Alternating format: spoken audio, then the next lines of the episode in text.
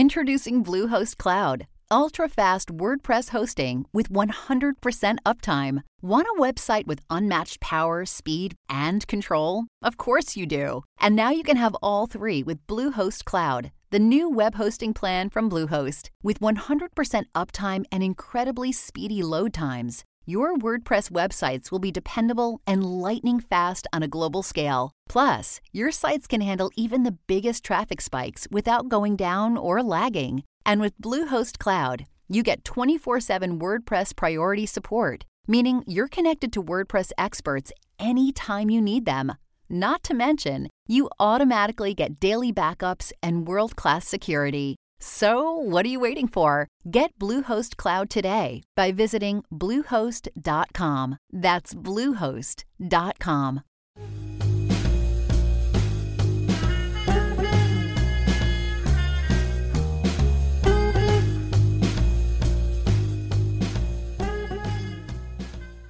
Welcome to 1001 Radio Crime Solvers podcast. This is your host, John Hagedorn, and we want 1001 Radio Crime Solvers to be your favorite place to go to enjoy a great mix of vintage detective shows from the golden age of radio.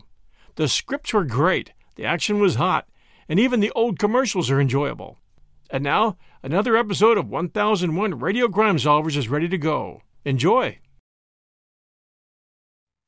From Hollywood, it's time now for Edmund O'Brien as... Johnny Dollar. I got $500 here for you. And all I have to do is guess the mystery voice. Is it Julius Caesar? This is Western Union, and there's a message with it. Building irregularities suspected, Manhattan, Nebraska. Proceed there immediately. Stay Cheyenne Hotel, will advise. Regards, Paul McGraw, Chief Investigator, Great Chesapeake Fidelity and Insurance Guarantee. Okay, thanks. Sounds like you're in for some real fun, Mr. Dollar. I am? During the war, I was stationed near Manhattan, Nebraska. Good town? Good town. It made a Texas Army camp look like the promised land.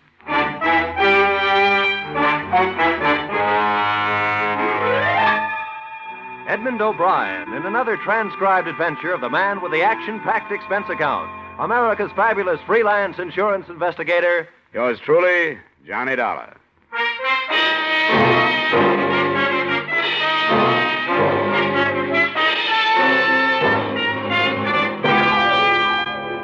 Expense account submitted by Special Investigator Johnny Dollar to Mr. Paul McGraw, Chief Investigator, Great Chesapeake Fidelity and Insurance Guarantee, Hartford, Connecticut. The following is an account of expenditures incurred during investigation conducted on behalf of your company or... The story of the Big Red Schoolhouse.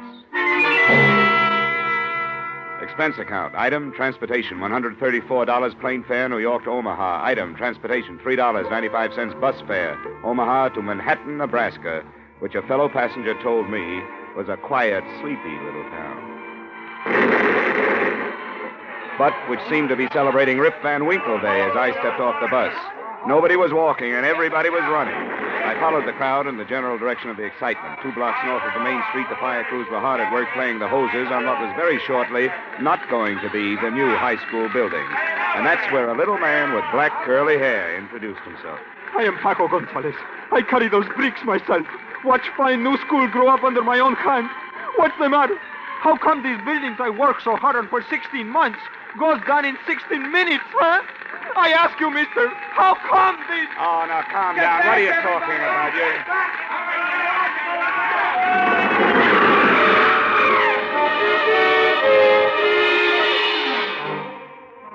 Like everyone else in Manhattan, Nebraska, I spent the next 3 hours working with the emergency fire and disaster squads.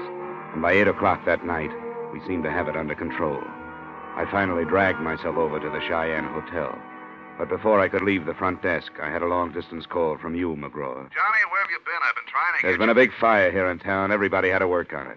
Did Joe Stankovich get in touch with you yet? Who's Joe Stankovich? A guy who lives there. He tipped us, said something about a building we're covering being in bad shape. What building's that? A new high school, just put up 6 months ago. And it fell down tonight. What? In a heap. The building will retail now at a junkyard for about $35. Well, you better start with this Joe Stankovich and see what it's all about, Johnny. Right. Mac, I'll keep in touch. So long. So long. Room clerk, have you got city directory around here? Yeah, city directory in this burg? Yeah. Who do you want to find, Mr. Dollar? I know everybody in and out. Man named Stankovich, Joe Stankovich. Yeah, oh, him. City morgue. What?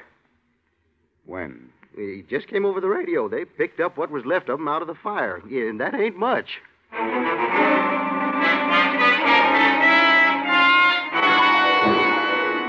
Joe Stankovich had no survivors and no close friends. He lived in the basement of the school and kept to himself. That was all I found out about him after asking questions around town for an hour or so. About 11 o'clock, I started back to the hotel. Turning a corner by an alley, two men in dark clothes were holding a third man in a tweed suit. The fourth man was giving him everything. Hey! Hey! When I came up, the three men scattered like burglars. The man they were beating pitched forward, and I caught him before he fell. You need some help, mister. Everybody needs help. But let me tell you who I am before you help me. Maybe you won't want to. All right, who are you? Bill Garrett. Yeah? You don't live here, do you? No, I just got in town this morning. I was the architect on that school.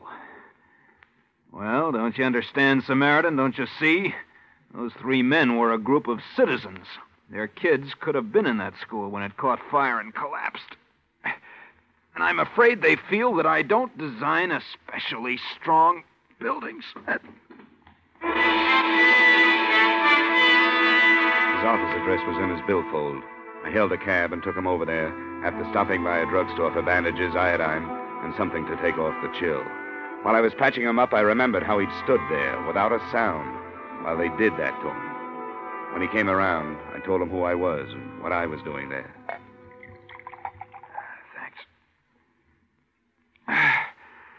Thanks. You represent a powerful company, Mr. Dollar. But you're wasting time. You'll learn nothing from anyone in this town. I kind of thought you might tell me something, Garrett. Yeah, of course. I could tell you every delicious scandal that's happened here for the past 30 years. Every exquisite depravity and violation of the sanctity of human intelligence. Oh, no, I mean about the school building. Well, I can tell you there wasn't any reason for those boilers to be fired today. That there wasn't any reason for them to blow up. But they did. Any idea why? Lots of ideas. And all of them bad, Dollar. Real bad. Okay, tell me. Look, I was raised here. I went to college over in Lincoln. And one day I came back an architect. I was going to make the whole place over. Nice buildings, nice streets, everything. And you saw what happened. The school was my first big project. Yeah? I drew it 4 years ago, revised it a year later. And the city hired you? Better than that. I was so good, the day they broke ground on that school, I left for Paris to study at the Sorbonne. And you weren't in town while it was being constructed? I was out learning how to build even better things. I got back in town 4 days ago. I went over to see my building. Well, here's a laugh for you. They used my outside drawing, that's all. Looked like they made up the rest of it as they went along. I went over to see the building contractor to ask him about it. Double talk. He told me to keep my mouth shut if I ever expected to do any more work for the city. This building contractor, what's his name? He has a perfect name, Dollar. A fine, sunburned man with lots of good teeth and not an ounce of fat on his broad frame. Big Jim Madden. Where can I find him?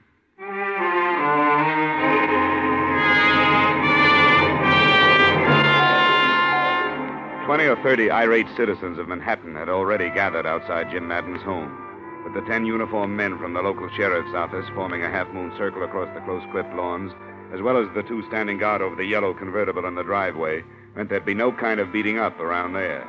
My identification card got me inside, where I waited around in a den that was stocked with good liquor and good leather chairs. Finally, a big man in a blue suit walked in. Dollar. Uh-huh. I'm Jim Madden. You're the insurance man. What can I do for you? Tell me everything you can about that high school building. The city made a claim yet? I don't know. Uh-huh. You just happened to be in town. We heard something might be wrong with that building. Apparently there was. Who told you a thing like that? 2 boilers explode and there's something wrong with the building? Is that the way you people figure? We check into things. Well, so do we, and we couldn't find anything wrong. Who's your we? Me and the boys. Officially with the city construction department. We just had a big meeting. Yeah? I figured those people hanging around outside ought to be worrying you. Well, they don't worry me, and you don't worry me. Drunken janitor goes to sleep last night without turning down the boilers. The pressure kicks way up, the joint blows apart and burns down. That what you decided in that meeting? That's about it. It was a terrible accident, and we'll have to use an old garage or something for a school. But then we'll get around to building another with the insurance money we have coming. Good walls don't tumble out from that kind of explosion. We have to have some kind of specifications easy, on that. Easy, Dollar, easy. Of course you do, of course you do. Anything at all. Yeah, there you are. All the building specifications on the high school, okay? That'll do for now. Good. Now you can get out of my house. You smell smoky.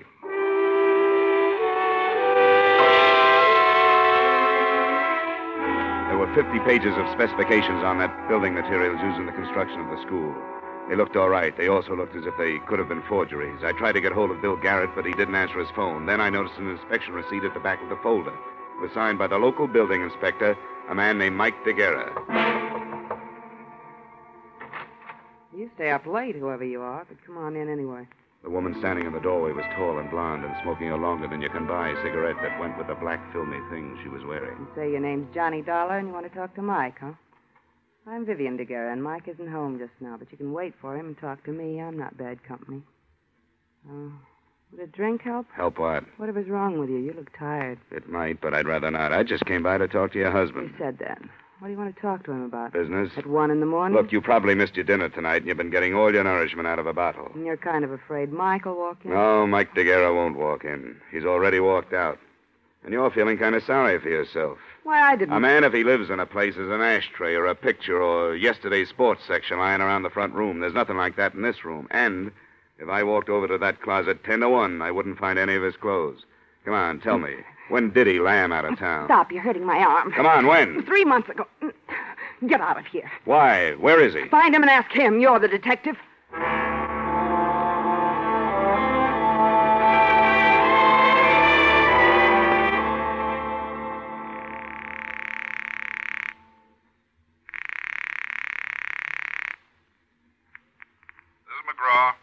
Johnny Dollar. It's a mess here. Your man Stankovich is dead, was killed in the fire. Oh, that's a shame.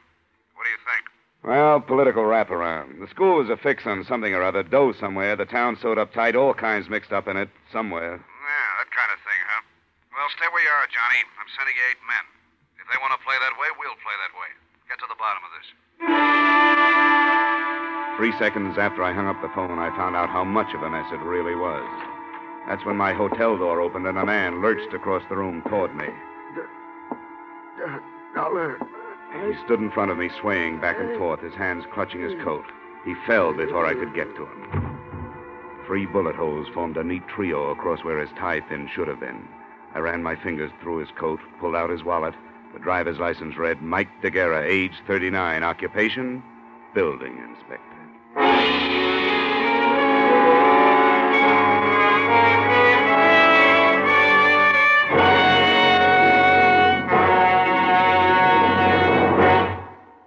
In just a moment, we will return to the second act of yours truly, Johnny Dollar. But first, the king of the cowboys, Gene Autry, will be riding the CBS range again this Saturday night. And Gene will be singing 2 of your favorites, Funny Little Bunny and Home on the Range. This Saturday, CBS also will take you on another trip with Vaughn Monroe's Caravan. You can hear them both every Saturday night on most of these same CBS stations, Vaughn Monroe and Gene Autry. Now with our star, Edmund O'Brien, we return to the second act of yours truly, Johnny Dollar.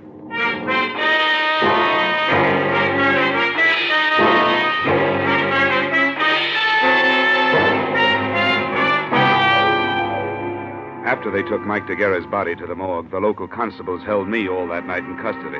Several Cheyenne Hotel employees, finding nothing better to do for excitement, finally showed up to certify that DeGuerra had come into the hotel already shot up. So I was clean, and they let me leave a little after dawn. When I got back to my room, Paul McGraw's contingent of operatives had already arrived.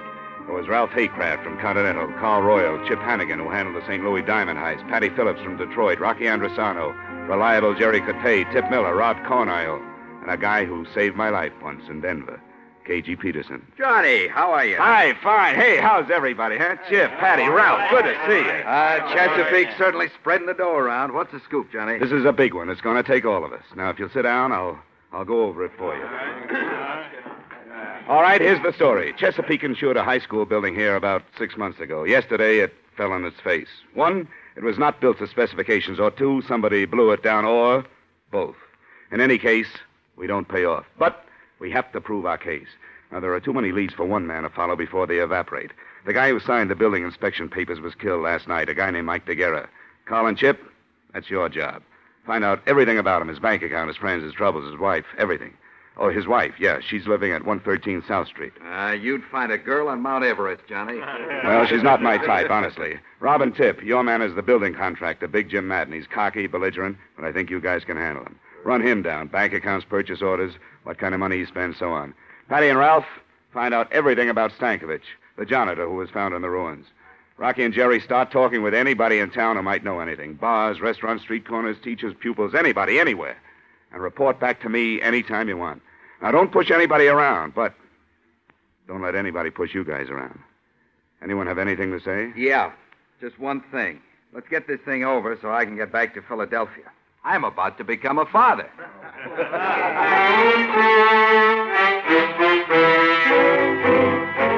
I thought I'd sit back a while and see what kind of birds were flushed up from the dusty meadows of Manhattan, Nebraska.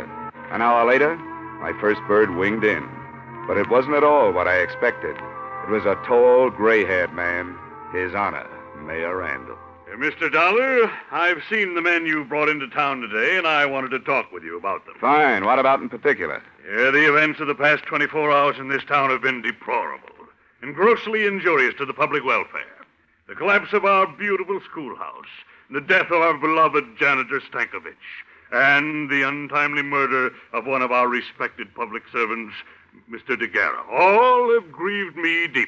None of which were caused by any of my investigators, Mr. Mayor. Oh, my purpose here is not a belligerent one, Mr. Dollar. On the contrary, I came seeking assistance.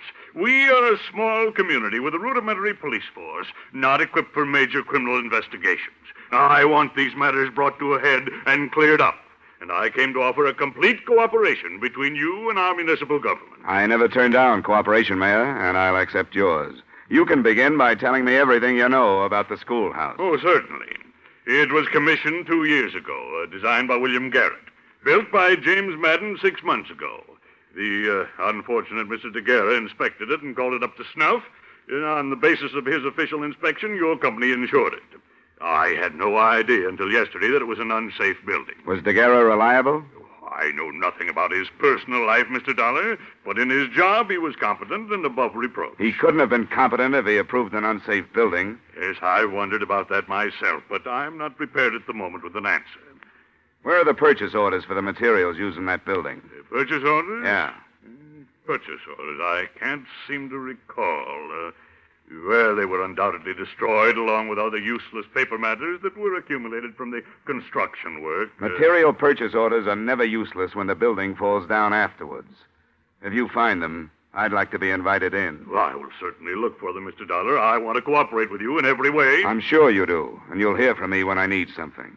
Thank you, Mayor, and good day. Oh, by the way, the city council will, of course, have to file an immediate claim with your company. We take the bitter with the sweet. I pondered his statement for a while and got nowhere. There are mayors and mayors, and this one was of the old school, full of cliches and overblown rhetoric and nothing else. In a little while, calls began coming in from the men. Chip reported that during the building construction, Mike DeGuerra had made 4 deposits of $5,000 each in the bank. His salary was $7,500 a year. I thought another talk with Mrs. DeGuerra was in order and made for her house. She answered the door with tears in her eyes, a black lace handkerchief, and a black dress. It was tight, satin, and low-cut. Not exactly Emily Post for mourning, but it was black. Oh, Mr. Dollar, I'm glad you came. I'm so unhappy and lost. I can see. May I come in? Why not? Is there anything special you want, Mr. Dollar? I'm sorry to cut in on your hour of bereavement, Mrs. DeGuerra, but under the circumstances... I know. I'm not sure I can help you any. I'm so broken up. If you're not careful, you might drown in those tears. You cheap gumshoe. You dropped your act. Well, don't bother to pick it up. And that dance hall dress and shoes. Is that what you thought was expected of you? Look, this setup creaks from top to bottom. Come on now. Your late husband made $7,500 a year and deposited $20,000 in 6 months. Does that figure? I don't know anything about his money. All I know is the bank told me he only had $300 left. What did he do with it? What do you think? He spent it on other women. And why the tragic act? Not very good at it, am I? Not the best? I really loved him. He loved me. We kicked it away because we both wanted more excitement than this town or his salary could give us. There was no place to go. We just didn't get along. He was out spending his money on other women, being a big shot. I can't blame him, though. I helped make him do it. What about the money? He got it for falsifying the school inspection papers, didn't he? Well, he didn't get it, inventing the telephone. Who gave it to him? I don't know. Well, who do you think killed him, and why? I don't know that either. What do you know? Look, he didn't leave any insurance, see, and I got to live the best way I can. If I stay in this town, I got to keep friends. If I don't want to keep them, I got no choice but to move, and that takes money. I wonder what could possibly be on your mind. The company you represent handles insurance, doesn't it? 263 different kinds. Are you particular what kind of premiums you collect? We pay off on a lot of things. Just what kind of insurance were you thinking about, madam? $2,000 endowment. Got your pen? No, but my word's good at the cashier's cage. What do you got? I'm trusting you. Mike got that $20,000 from the Universal Rock Company for, quote, services rendered, unquote. You know who owns the rock company? Big Jim Madden? Close enough, Big Jim's brother. Last night, when Mike showed up in town, he was gunning for trouble. Why? He said they were going to make a patsy out of him, and he wasn't going to take the rap for anybody. That's what he said. I think he ran out of money and came back to make a touch in exchange for disappearing again. And Madden shot him. I didn't say that because I don't know. Now do I get my insurance? Yeah, if what you say is true. I'll have to check first. I finally tore myself away from the grieving widow and headed back for the hotel in case any of the boys called. On my way down Main Street, getting the worst end of the local stairs, someone with a wrinkled coat and bourbon on his breath stepped out of a doorway and stopped me. Bill Garrett, the architect. Dollar? Yeah, Garrett, what is it? I finally got up courage enough to do something decent. Decent for me, anyway. For anybody else, it would be too low to talk about. What was it? Well, I'm not much of a lawyer, but they say there's a statute in the books that says a private citizen may commit a crime to prevent a greater crime from being committed and still go free. Is that right? Most states have it. I suppose Nebraska does, too. Well, I committed a crime. I'm a Fagin, that's what I am. So long, Garrett, I'm busy. Oh, now, Johnny, wait a minute. Now, just written on the head of a pin, it goes this way. I had a secretary in the mayor's office steal something from his private file. Here. The purchase orders for our humble contribution to ageless architecture, the Little Red Schoolhouse. Signed by no other spotless member of our model community than James G. Madden.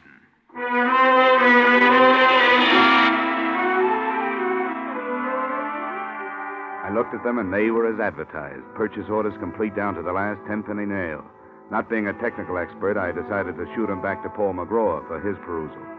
I sent them from the local post office, insured, registered airmail, and special delivery. Then I walked up the steps of the city hall for a chat with His Honor. Good afternoon, Dollar. My door is open to you anytime. Glad you feel that way, and I hope you still do when I finish. You finish what, Dollar? Calling you a liar? No, see here. Save the B-picture dialogue for your next campaign. I thought you told me the purchase orders on the schoolhouse were destroyed. Well, to my knowledge, they were. Look in your personal file. Folder marked Madden, personal, hold. I don't know what you mean. Go on, look. No, don't bother. Because all you'll find is an empty space. Oh. You ought to see your face, Mayor. Well, Mayor, they were in there, but somebody stole them and gave them to me. Yeah. I sent them to my company for examination, and I'm sure somebody's going to be in a jackpot when the material purchased doesn't come up to the specifications of the building. Dollar, this is outrageous. Indeed it is. And it was outrageous from the day your city started to build that school. Well, all right. I'll tell you why I did what I did. For money. Keep your filthy insinuations to yourself. Insinuation? Your Honor. That was a plain statement. I wanted to spare this city the loss of faith it would suffer, seeing one of its most prominent citizens exposed and driven out. A man is entitled to one mistake in his life, and Jim Madden is no exception. I planned to bring him to a private accounting and make him replace the money he made on that building and repair it to specifications. Only the tragedy occurred before I took matters in hand. You had 6 months to do it. And every day of that 6 months, 1,800 students might have been killed. And one man was killed. No one knows that better than I. But once having decided on this course of action, I didn't know how to go about rectifying things. My intentions were good, but they went astray in the interests of humanity and brotherhood. Mayor Randall, you are as full of wind as a Chicago street. You are not only windy, you're corny, stupid, careless, and you're criminal. On the strength of what you told me here, my company will never pay that claim. Dollar, I was trapped. Look, I'm going to pick up Madden right now, and Randall, I suggest that you give yourself up to your own police chief before I have him do it for me. I raced back to my hotel to organize my men and pick up Madden. When I came in, the phone was ringing. It was Rocky Andressano saying he had two witnesses to DeGuerra's shooting. I told him to pick up the boys and come right over. I hung up just as the door opened, and three sullen characters with brick dust on their shoulders came in, uninvited. Want to come with us, Dollar? What do you need? Fourth at Bridge? Come on.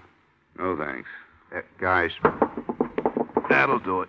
It was strictly no contest, and with one on each side working a punishing arm lock, I casually strolled out of the room and down the elevator to the street. We were coming out of the hotel when I saw Rocky, Chip, K.G., Ralph crossing the street. My boys did real well, especially K.G. Peterson, who was in a hurry to get back to his wife. After we subdued the hoods, I said a few words to their leader. Don't ask me nothing. Sorry, this is quiz night. Madden sent you, didn't he? Never heard of him. You wouldn't do that by yourself. We're not proving that. Talk. Lay off. Lay off. Of course he sent us. Who else? Where were you supposed to take me and why? Why, I don't know. Where? The Universal Rock Company on the edge of town.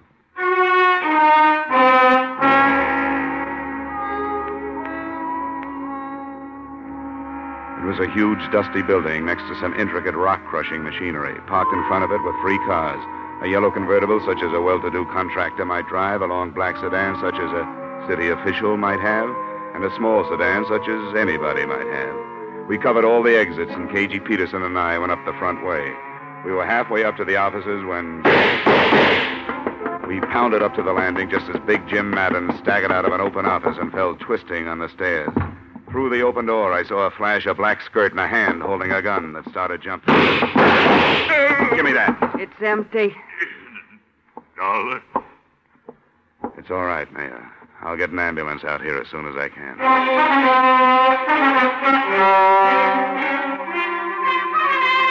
We took Vivian DeGuerra into custody. Randall was in bad shape, and he died 2 hours later. But before he died, he told me the whole story. It was my idea, from beginning to end. Madden didn't want to do it, but I told him if he didn't, he'd never get another contract from this city. We were able to split $100,000 with the cheap supplies we used in that building. Well, when I showed up Madden, he was afraid he was going to take the rap alone, huh? He was afraid he'd end up like Mike DeGuerra. That right? Yes, I had to have DeGuerra killed. He wanted more money. And you kept the purchase orders so you could make Madden do what you wanted him to do. When he found out that your company had them, he was going to turn both of us in. I talked him out of it. Yeah, with a gun. He's dead. He's better that way. Why is it there's always a falling out among thieves?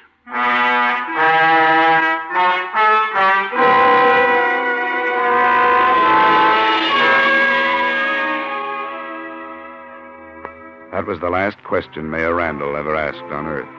And like other men before him who had lived with deceit and treachery, Randall didn't live long enough to get an answer. It turned out he had an ex-wife in Detroit and a daughter living in Miami, but neither one of them claimed his body. His estate was tied up by the city, and the county buried him in Potter's Field, right next to another thief named Jim Madden. No one wrote anything on their headstones. No one cared. The reform city government was too busy floating a bond issue for a new high school.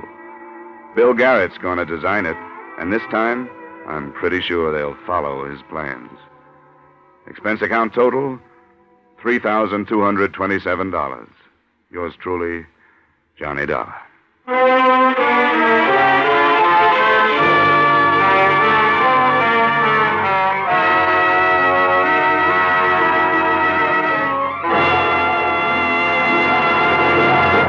Yours truly, Johnny Dollar, stars Edmund O'Brien in the title role and was written by E. Jack Newman and John Michael Hayes, with music composed and conducted by Leith Stevens. Edmund O'Brien can currently be seen starring in Harry M. Popkin's United Artists production, DOA. Featured in our cast were Victor Perrin, Elliot Reed, Hy Averback, Clayton Post, Bill Conrad, Virginia Gregg, and Willer Waterman. Yours truly, Johnny Dollar, is produced and directed by Jaime Del Valle. Join us next week when, from Hollywood, Edmund O'Brien will appear in another transcribed adventure of Yours truly, Johnny Dollar.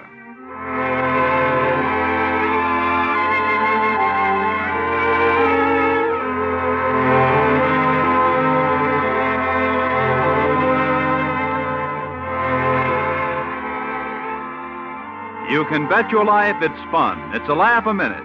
You can bet your life it's full of surprises. It's radio's craziest quiz show, and you bet your life it'll be one of your favorites when you join Groucho Marx every Wednesday over most of these same CBS stations for You Bet Your Life.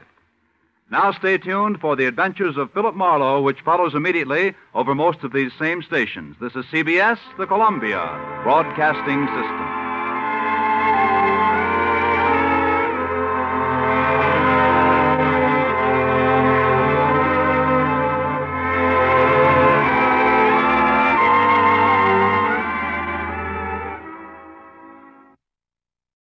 Say goodbye to your credit card rewards. Greedy corporate mega stores, led by Walmart and Target, are pushing for a law in Congress to take away your hard-earned cash back and travel points to line their pockets. The Durbin-Marshall credit card bill would enact harmful credit card routing mandates that would end credit card rewards as we know it. If you love your credit card rewards, tell your lawmakers, hands off my rewards. Tell them to oppose the Durbin-Marshall credit card bill. From Hollywood, it's time now for Edmund O'Brien as Johnny Dollar. This is Bill Hudson, Johnny. Grand Industrial Assurance. Remember? How could I forget? Whose assembly line busted down this time? It's Steel, Johnny. Cornell Steel, Pittsburgh. Lots of so-called accidental deaths in the open hearth furnaces. Frankly, it smacks of murder to me. Could be hot work. I'll bring my sweatshirt. When's the next plane for Smokeville?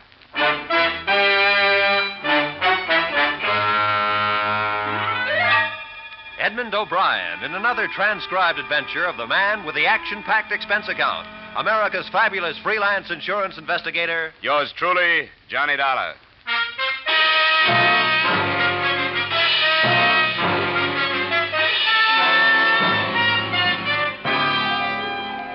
Expense account submitted by Special Investigator Johnny Dollar to Great Industrial Assurance Corporation of America, Hartford, Connecticut.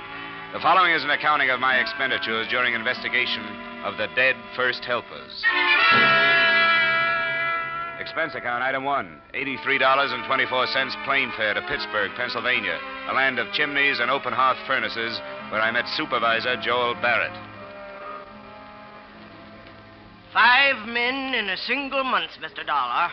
All of them first helpers. What's a first helper? Well, it goes like this. The melter foreman is in charge of a number of furnaces. The first helper is in charge of an individual furnace. Under him are the second helpers and the cinder snaps. I see. Well, how did the deaths occur? In a number of ways. 1 man tumbled down a flight of stairs. 2 were killed by a crane magnet. Another one fell from the pouring platform. And just last week, one of our best men was killed in an explosion of a hot cap bowl. You better explain that one. Certain types of steel have to be capped after they've been poured from the ladle to the ingot, you see. Sometimes the pressure is so great inside of them that when the pourers shoot water on the cap to seal it, the cap flies off and sprays a man with molten steel. I've seen it happen only once, Mr. Dollar. That's enough for me. Any connection between these deaths? How do you mean? I mean any common denominator, anything that could provide a motive for murder. None that I know of. Except for the fact that all the men had been with us for a long time, 15 or 20 years. Just the boys that know their way around, eh? That's what's so strange, Mr. Dollar. None of them have ever been found to ignore safety regulations. Uh-huh. How do you plan on proceeding? Well, it's been my experience that plant investigation from the outside is pretty often a waste of time. The men are on their guard. You want to go right to work in the shop? What did you say they call the lowest man on the open hearth furnace? Cinder snap. Well, you break out the overalls, Mr. Barrett. We'll see how good I am at snapping cinders.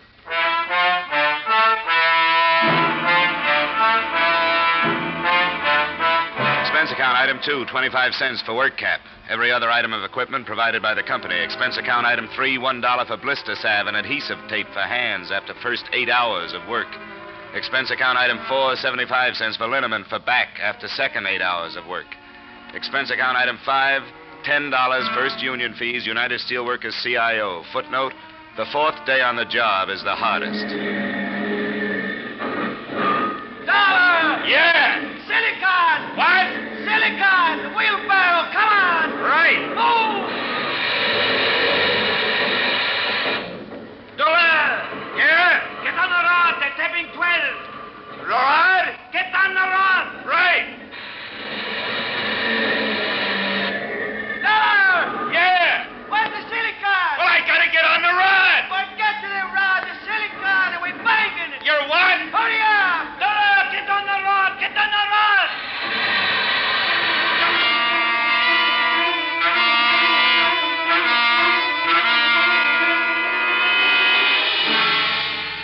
The routine was a killer, but more and more I felt myself becoming a part of the making of steel. It's really something to watch the straight, white-hot steam pound into the ingot molds from the ladles.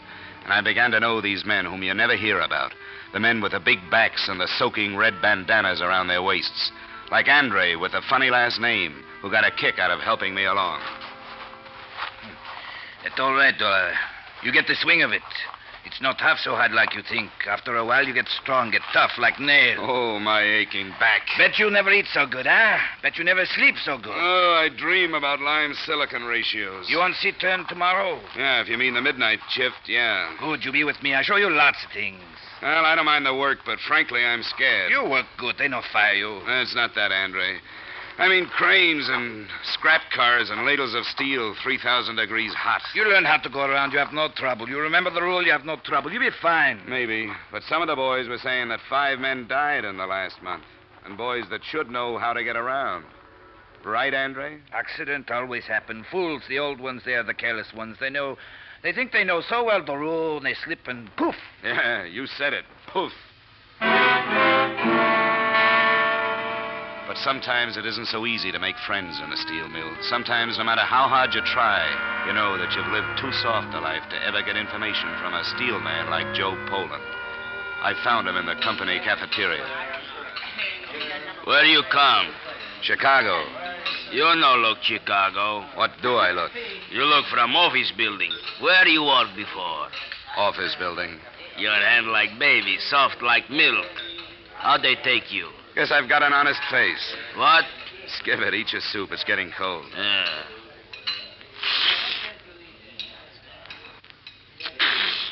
Kirk Brody.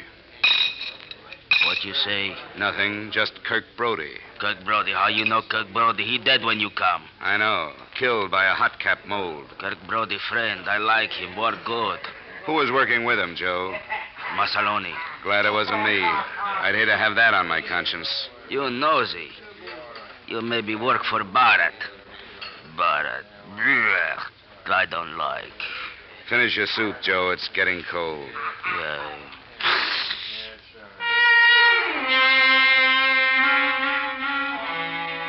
But then there was Fred, another first helper, who helped me understand the general feeling about Mr. Barrett. You'll learn what it's like, Dollar. You married? Not yet. Well, if you were married and maybe had a couple of kids, you'd find out. You'd lie awake at night and you'd wonder, will it be me? Will I get that blue slip tomorrow? What if something happened to me? Would she get anything from the insurance? Things like that. How long you been here? 5 years. And tomorrow they can say, that's all, friend.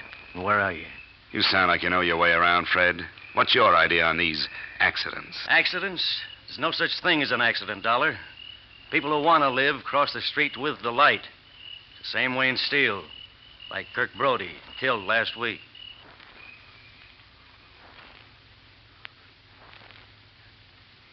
I decided to pay Kirk Brody's widow a call, but there was so little to go on, I had nothing to lose. She lived in a cold water flat. There was still a black wreath on the door.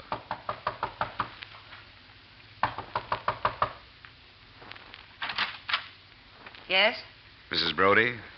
That's right. I wonder if I could see you for a moment. I'm with Cornell Steel. Come in. Won't you sit down? Thanks. My name is Dollar. I'm investigating the accidents that occurred in the open hearths, Mrs. Brody. I'm sorry to trouble you about it, but there are some things I have to know. Kirk was the last one. It happened 3 weeks ago, is that right? Yeah. 3 weeks ago, Tuesday. On the accident report, it said he was killed when a hot cap blew off a mold. I knew it would happen, Mr. Dollar. I knew it would happen.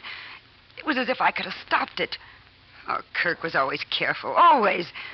Only that day when he left the house, I had a feeling something was going to happen. I said, Kirk, please be careful. He smiled.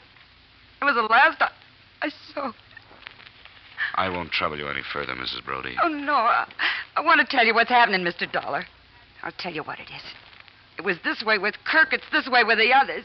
It's their jobs. They're scared for their jobs. If you want to investigate, you ought to investigate Barrett. He's the one to investigate.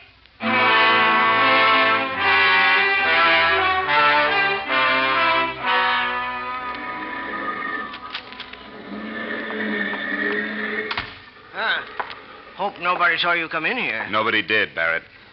What did you find out? Well, nothing you could call factual, but there's some kind of tension in the shop. Something's going on. Well, production is holding its own. No, they work all right. But it's like they're frightened of something. I want to look at your employment records. Well, sure thing. Right in that file drawer. Thanks. You know, it certainly is odd, Dollar.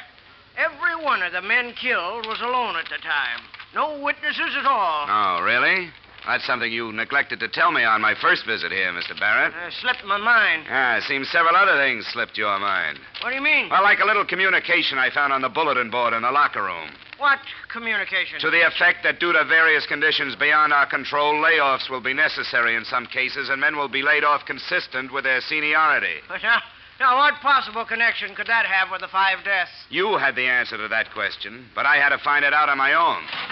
I don't call that active cooperation, Mr. Barrett.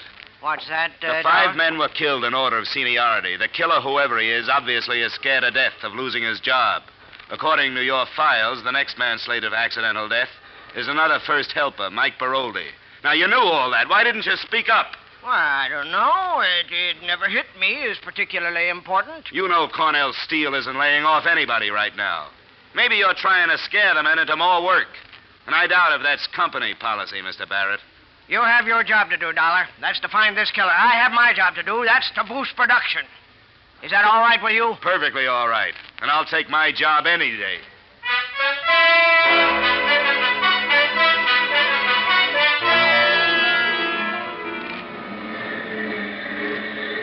Right. Yeah? Come here. What? The delay clerk shanty. Okay. I just block it with manganese for the tap, Dollar. I can't waste no time. Look, this won't take long.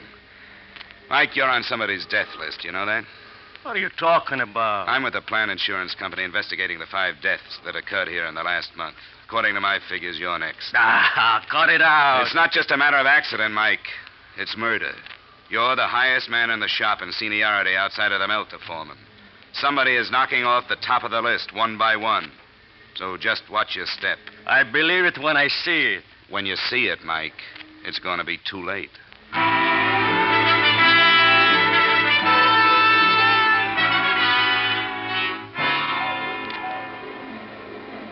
That night, toward the end of the shift, must have been about 6 a.m, Mike was cleaning cinders from the furnace floor on the tap hole side. I was making it my business to keep an eye on him. He was sweeping the cinders off the platform down into the empty ladle pit 30 feet below.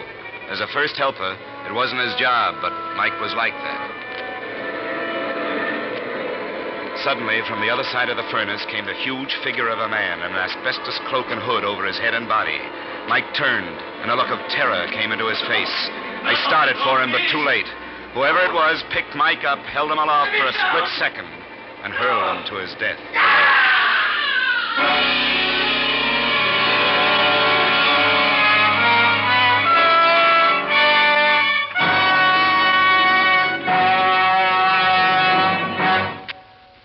In just a moment, we'll return to the second act of yours truly, Johnny Dollar. But first, To politely paraphrase history, George burns while Gracie fiddles. And the result is, of course, the laugh riot heard every Wednesday evening over most of these same CBS stations.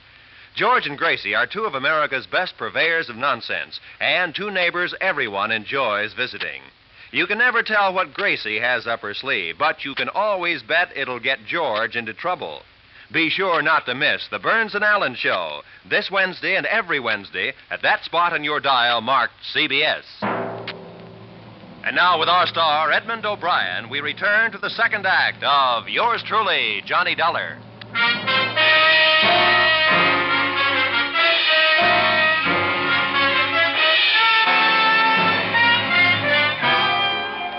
They gathered around the body of Mike Baroldi, and I gave chase to the killer. It was like running after a brown ghost. He ducked up the aisle between furnaces and hopped gingerly over the coupling of a train of coal scrap. I wasn't so lucky. I climbed up, but my foot got caught in the coupling guide, and I fell on my face. The next thing I remember, I was in the plant inspector's office. He was dismayed. He took one gander at my noggin and launched into Lecture 1A of the Safety Inspector's Manual. And look at this one. Another example. Look at his head. You're lucky to be alive. What rule did you break? Section 3, Code 2. Don't you be funny with me. You know, I could have you fired, you know. I'll bet you could. What have you found out about Mike Baroldi? I filled in a full report. The poor man fell over the railing while cleaning the platform. Not quite. What? He was pushed. Pushed? Who pushed him? I don't know. The killer had an asbestos cloak and hood over him. A killer? This is worse than I thought. You got a skeleton key to the lockers? I want to see Mike's belongings. Look, just who do you think you are? I'm with the Grand Insurance Company, mister. You give me the key, and I think we can have this thing straightened out in no time. He was so stunned, he sent me to the open hearth production office where I got a key. The locker room was empty. I went to Mike Baroldi's locker first. I found his wallet with a pass to the plant in it and $3 in cash. It was a picture of a woman holding a baby. I put the wallet back, looked through the inside pocket of his coat. Empty. I closed the locker and started a methodical search of each locker in the place. About two-thirds down the first row, I came to a locker labeled Andre Lemaire. I opened it and found what I was looking for, an asbestos cloak and hood. There had been a tear on the sleeve of the cloak worn by the man who had killed Mike Baroldi. I took the cloak with me, locked up, and walked down the aisle to the door. Somebody was coming in just as I was coming out.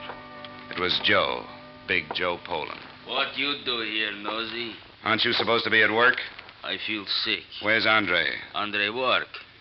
Number 10? Like always, number 10. You nosy fella. I get nosier. Did you ever see this asbestos cloak before? Sure. It used to blow out topple when they put out new heat. You seen it lately? Like on somebody? Sure. Andre, he have on coat. When? Before. Before what? I don't know. Before. All right. Thanks, Joe. See you later. Yeah. You tell Andre Joe's sick. Joe go home. I'll tell him, Joe. Hey, wait. Inspector say Mike Baroldi pushed from rail. That's right. How he know? I told him. How you know? I saw it. You see Andre push Mike, huh? What makes you think it was Andre? Andre bad fella. He don't like this Mike. Always make trouble for this Mike. And you don't like Andre? Sure I don't like Andre. Why you think I tell you? Did you see Andre? I see him go to furnace where Mike is. Stomach too big. You go on home, Joe. You don't look so good.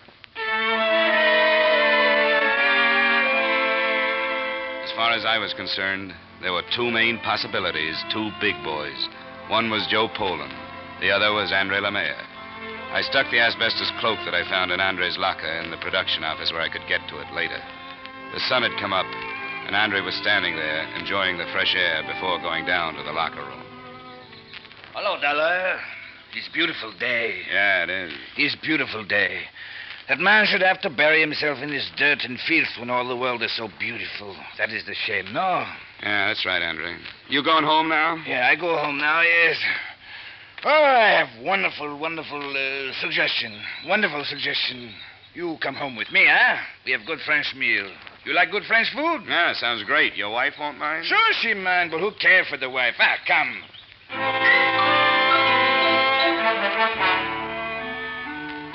What's your name, monsieur? Johnny Dollar. Funny name. Ah, you have no sense. Woman, you do not tell a man he has funny name. Oh, I'm sorry, monsieur. Oh, think nothing of it. You work at mill? That's right. He'll make a wonderful worker, a very good man, because he know, he think, he use his head. Oh, I forget Marie. The most terrible thing has happened. What? You know Mike Baroldi. Mike, tall, long, thin, little hair. Well, Mike is pushed from rail and killed. Oh, no. Killed. Oh, terrible, terrible.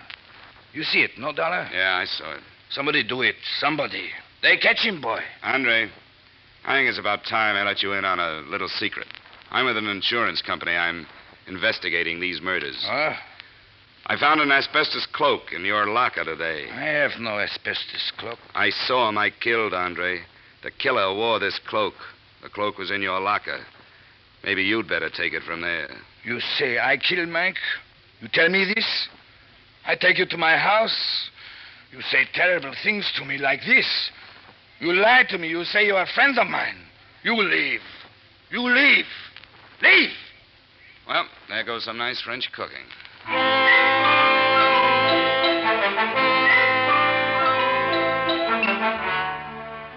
Expense account, item 6, 25 cents for coffee and donuts at a corner cafe. I kicked myself a couple of times for breaking out the evidence before I should have. Then I went back to the open hearth office. Barrett had just arrived. He greeted me with a frown that reminded me of the last conversation we'd had. Well, Dollar, have you found anything else? You heard what happened early this morning? About Mike, yes. I thought you had it all figured out. Well, I still haven't. I chased the killer across the shop, but he got away. I see. No, you don't see. He had an asbestos cloak and hood over him. Pretty clever fella. Yeah, and pretty big. I've got it narrowed down, but that doesn't help much. I suppose you've come to look through the files again, just so you can tell who's going to be killed next? Maybe it'll be different this time, Mr. Barrett. I think I'll just take that seniority list with me, if I may. I'm going to go home and get some sleep. How do you like the night shift? It's anything but dull, Mr. Barrett. I'll see you later.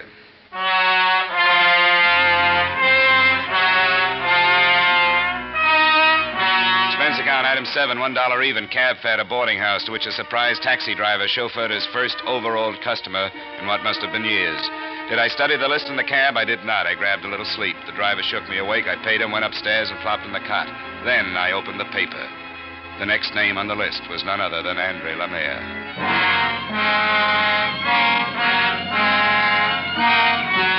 Expense account, item 8, 75 cents taxi fare. I got to Andre's in 10 minutes. I was 20 minutes too late. The police were out front.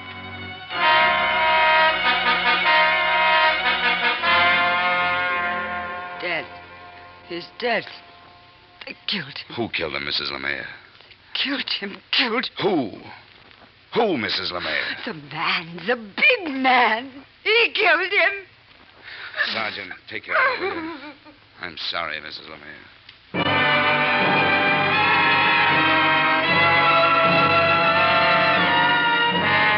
Expense account, item 8, cab fare to plant.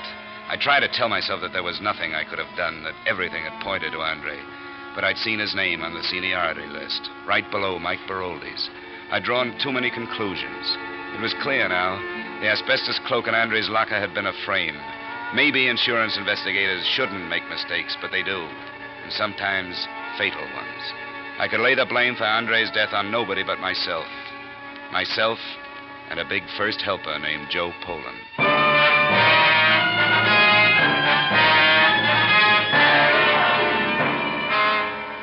Where is Poland, Barrett? Why, I don't know. He got sick. We sent him home. What's his address? I have it right here in my book. Well, bring it with you. You and I are paying a visit to Joe Poland.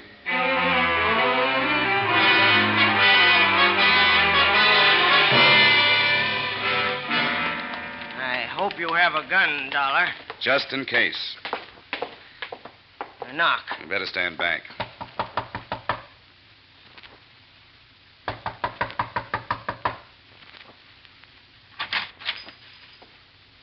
Yeah? Mrs. Poland? Yeah? Is your husband home? No. We're from the mills. This is Mr. Barrett. Huh? Where can we find your husband, Mrs. Poland? He's not home. Mind if we come in and see? He's not home. Go away. He's not home. I'm sorry, Mrs. Poland. We'll have to make sure. You stop. You try that door, Barrett. I think you'd better try it. You go. Right. You go. I call police. He's not here, Barrett. He's not home. I told you he's not home. Mrs. Poland, you may not know it, but your husband is wanted for murder. Murders? Yeah. Now, come on. Tell us where he is. You from Mills? I tell you nothing. Look, Mrs. Poland, be reasonable. Reasonable? You be reasonable. 5 kids. Be reasonable. This place be reasonable. Mills be reasonable. Barrett. You go. I call police. Come on, Barrett.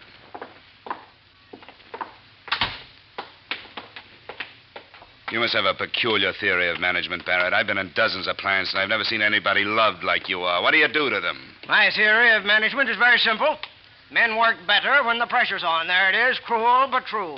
I have the top production result in the plant. You can't beat that. How did you ever get off a bookkeeper's stool and into a mill? How did you ever get to be a supervisor? I'd like to meet the man that hired you. I give you 10 days as a supervisor in the steel mills, Dollar. You'd change your opinions fast. Men are no different now than they ever were. Give them an inch, they take a mile. Give them 5 minutes off, they take an hour. Let them out of your sight for a minute, and they're playing cards in a corner. You know, men are more than figures on a production chart. Could that be why you lost a lot of good first helpers, Barrett? One maniac runs loose, and you condemn the whole method. Sorry, Dollar. You've got a lot to learn about the practical management. You'd better just stick to investigation. And from the way you've messed this case up, I'd say you were the one who had a lot to learn in his field.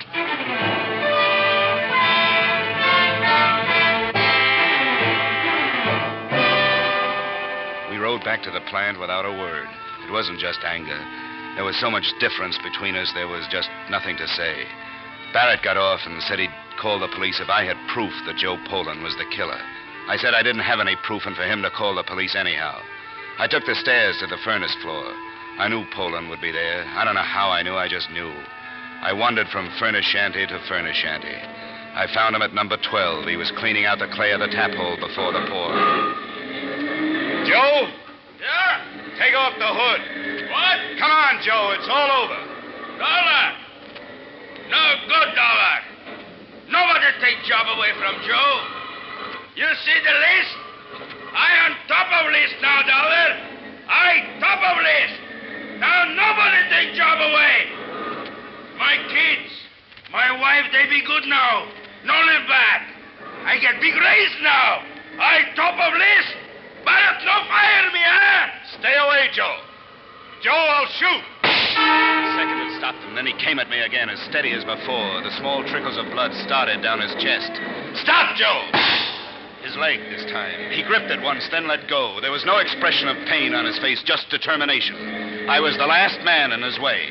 After I was gone, he had a clear road to security. You don't stop then me, he was Dollar. On me, his huge hands gripping Dollar, my throat. Below me, I could feel the smell of freshly poured steel bubbling in his face. You don't stop Then I shot again.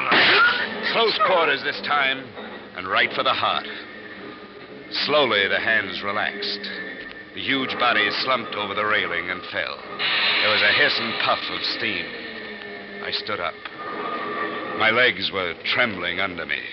I looked down, shielding my face. There was nothing to see. The slag had covered over.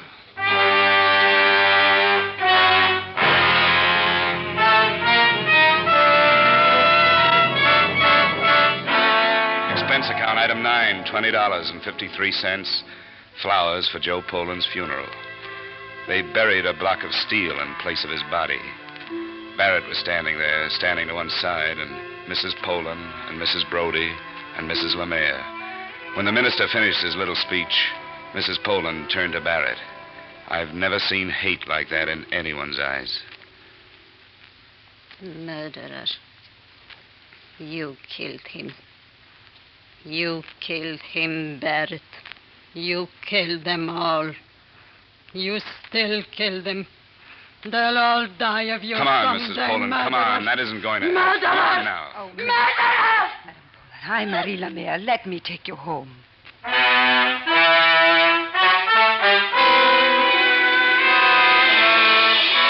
So Mrs. Poland went home with the woman whose husband Joe had killed.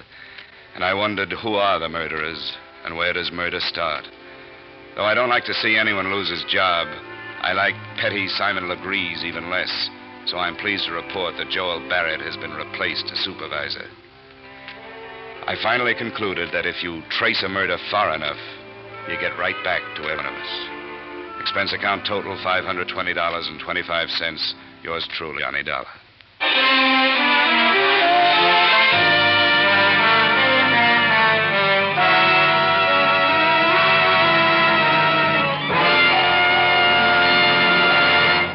That wraps it up for tonight's show at 1001 Radio Crime Solvers. We really enjoy good reviews, so when you have a chance, say something nice about our selection of shows, or maybe suggest some to us. Thanks for joining us. See you next time.